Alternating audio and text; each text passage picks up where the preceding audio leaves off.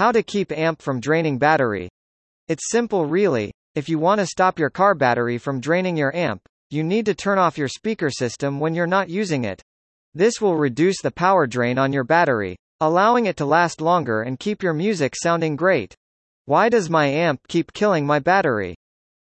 There might be other reasons your car isn't starting but a drained battery is almost always the culprit.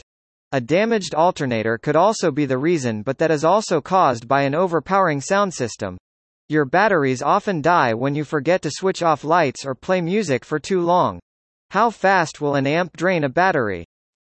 Most stock audio systems, without subwoofers, will only draw roughly 5 to 10 amps, 60 to 120 watts. These systems are designed to sound good without demanding too much from the battery.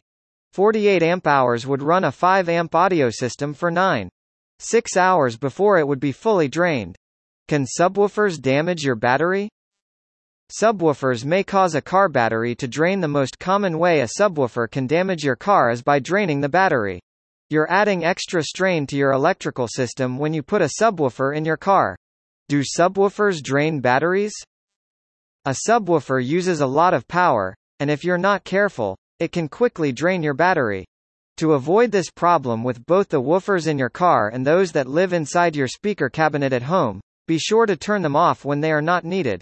Can my car battery handle a subwoofer? Does subwoofer drain car battery? Of course.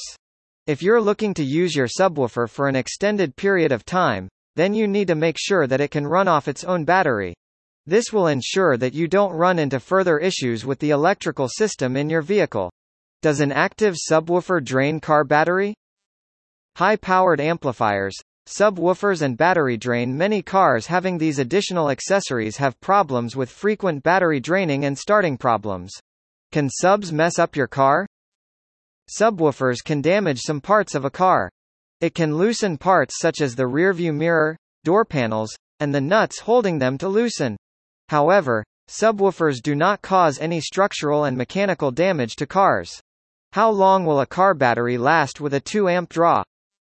A standard car battery is about 50 Ah, amp hours, which will supply 2 amps for about 25 hours, or just over a day.